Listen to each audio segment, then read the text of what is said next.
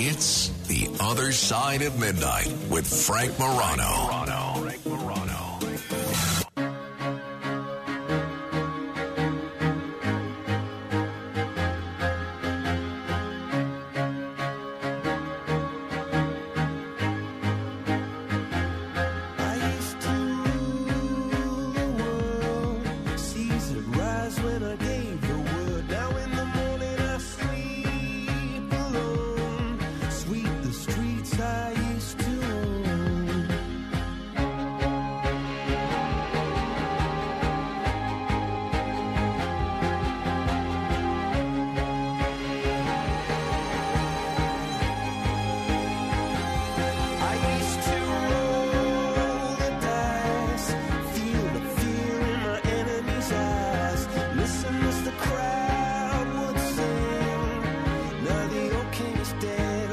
Viva La Vida by Coldplay. You know who made this birthday bumper music selection? And I think I'm going to blow your mind, and you're going to want to re listen to the lyrics because uh, when I was listening to the lyrics just now, it's very interesting.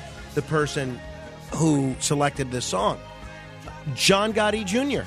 This is a John Gotti Jr. bir- birthday bumper music selection. Um, it is his birthday today, Valentine's Day.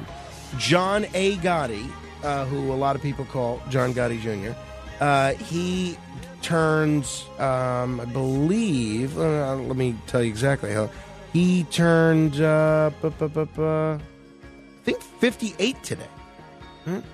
Um, I'll, I'll look that up, but I'm not. Uh, it is definitely his birthday, and uh, I will I will check on his age. Uh, all right. Um, I let yesterday we spent a lot of time talking about a very sad situation in New Jersey, uh, and it is so many people ended up uh, tying the story of this 14 year old girl who had been bullied, and then the video of her uh, assault being blasted all over social media. So many people called in. It was actually a very difficult, very emotional uh, segment to do from my perspective, and I'm sure it was emotional for a lot of you to listen to. But so many people tied this to social media and to the incredible prevalence of smartphones. And multiple people called in and said that the best thing you could do is get your young person, get your your daughter, granddaughter, son, grandson, niece, nephew, whatever, little brother away from the smartphone. Well, I have to tell you, I have been intrigued uh, by the work of Dr. H. David Burstein, who has written a book called Smartphones Don't Give Hugs A Guide Out of Loneliness. It's very interesting. And uh, Dr. Burstein is kind enough to stay up late with us today. Dr. Burstein, it's great for, to talk with you. Thanks for joining me on the radio.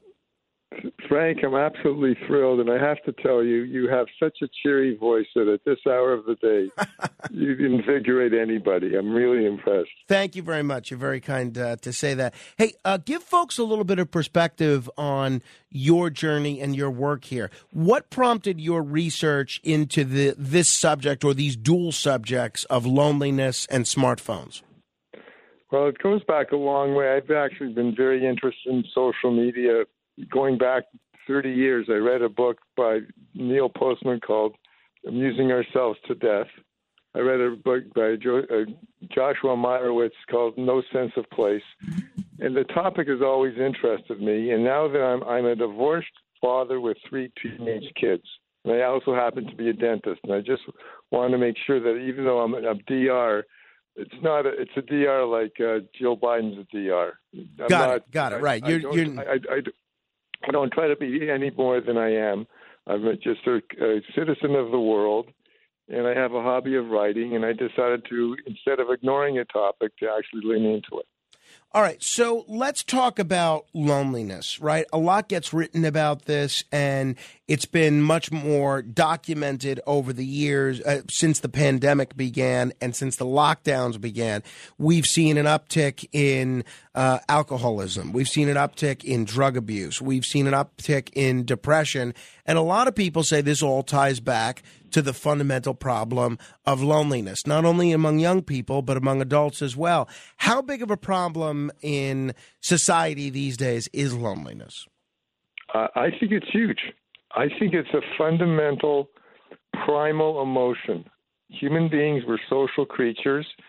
And the thing is, if you look at loneliness, it's not, you know, it, with any emotion, we can consider it negative. Loneliness is just telling us we need a social connection.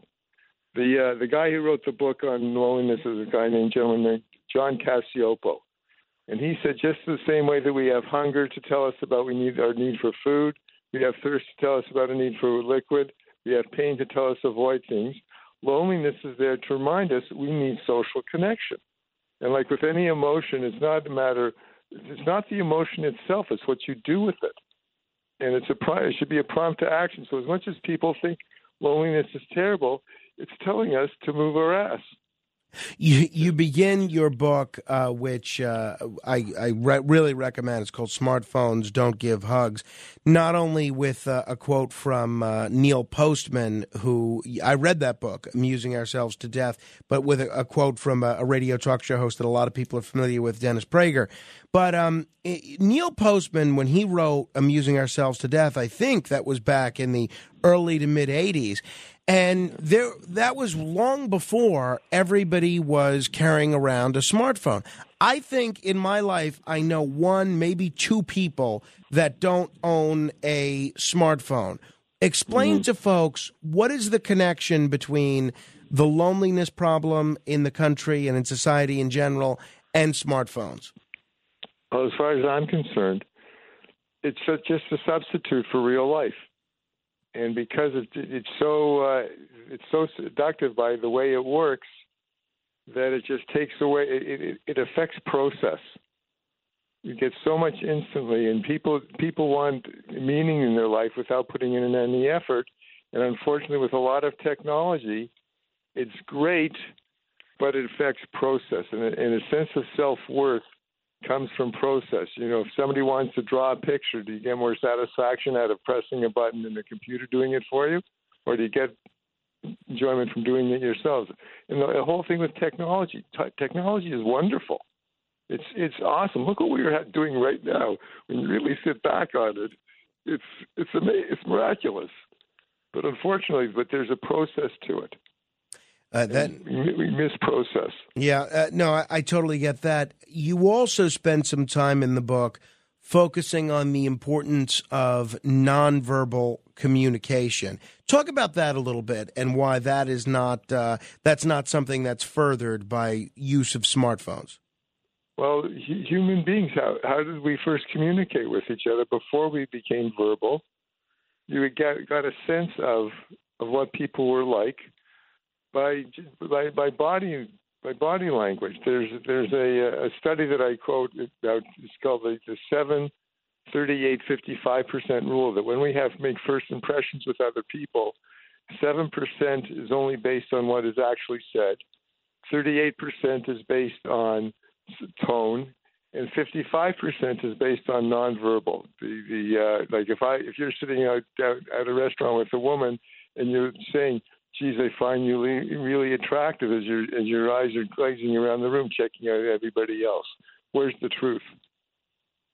Well, the it, truth is is in the nonverbal. Yeah, now it's uh, it's a, a, great point. You know, one of the things that folks may point to, especially younger folks listening, is that look, the smartphone gives all sorts of people, uh, people that uh, might be otherwise reclusive, people that uh, might have a difficult time talking with folks in real life, uh, people that are uh, are an invalid, for instance. It gives them an opportunity to communicate with the whole world when otherwise they wouldn't be. Doesn't the smartphone, in some ways, uh, open up all sorts of new avenues for communications and interconnectedness with other people. I totally, totally agree with you. Many years ago, when my mother was in a retirement home, I felt like saying all, every every one of these people in a retirement home should have a uh, a smartphone. Why why not? But at the end of the day, you, you can't get a hug. We're we're physical beings.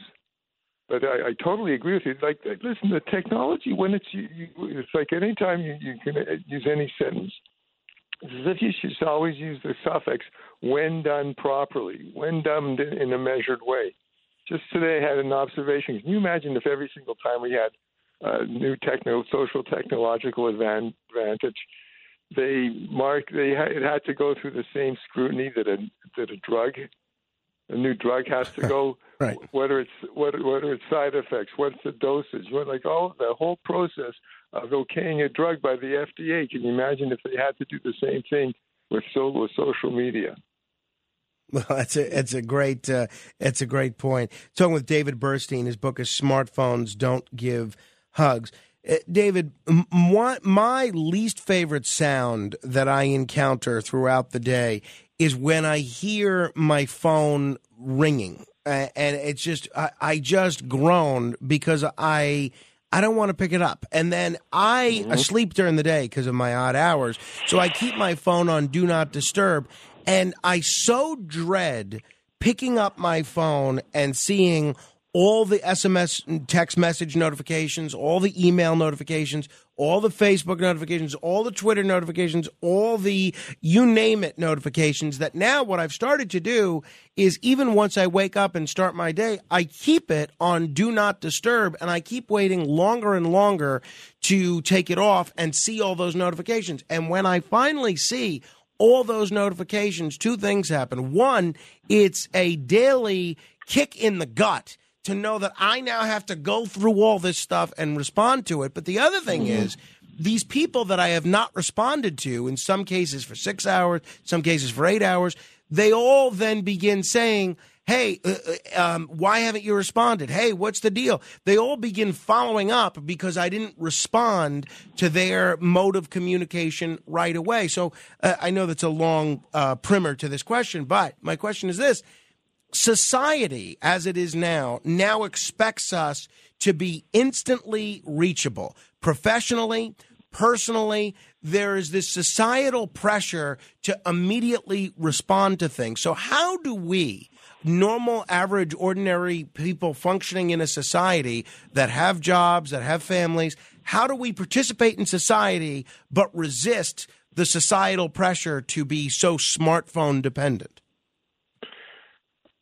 Great question. Uh, with all of the people, self help guys I listen to, the number one thing they say get your phone out of your room.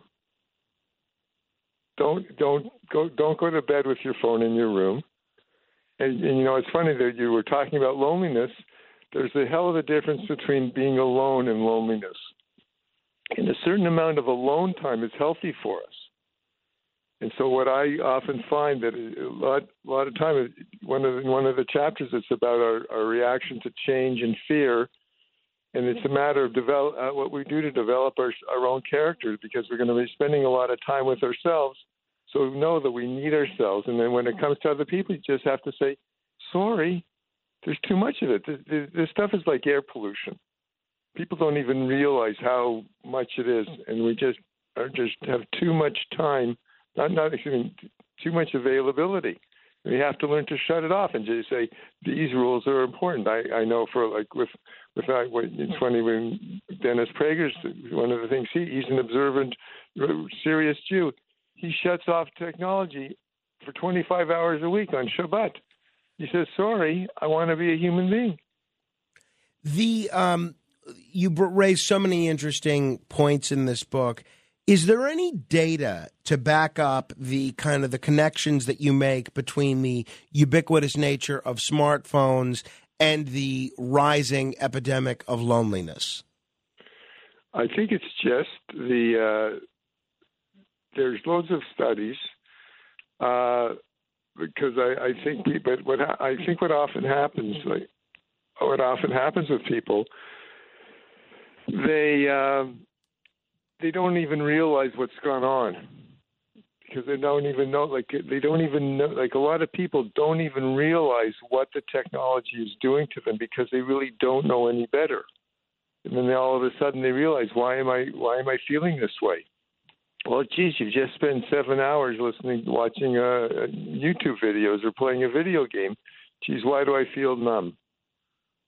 They don't. They don't. People don't even realize. Like, I have, I have three three teenage children, and there are times when you want to talk to them, when I want to talk to them, and they say uh, they don't even know I'm there because they're so engrossed in the technology. And then all of a sudden they say, "Why don't I have any? Why don't I have any real friends?"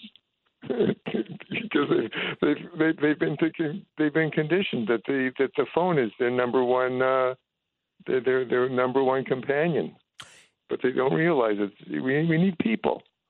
It seems like uh, over the course of the last hundred years, whenever there's some sort of technology that uh, is used for either communication or entertainment or both, whether it's radio, whether it's television, whether it's movies, whether it's uh, Walkmans, whether, you know, whatever the case may be, there's this resistance from parents to allow their children to to use it.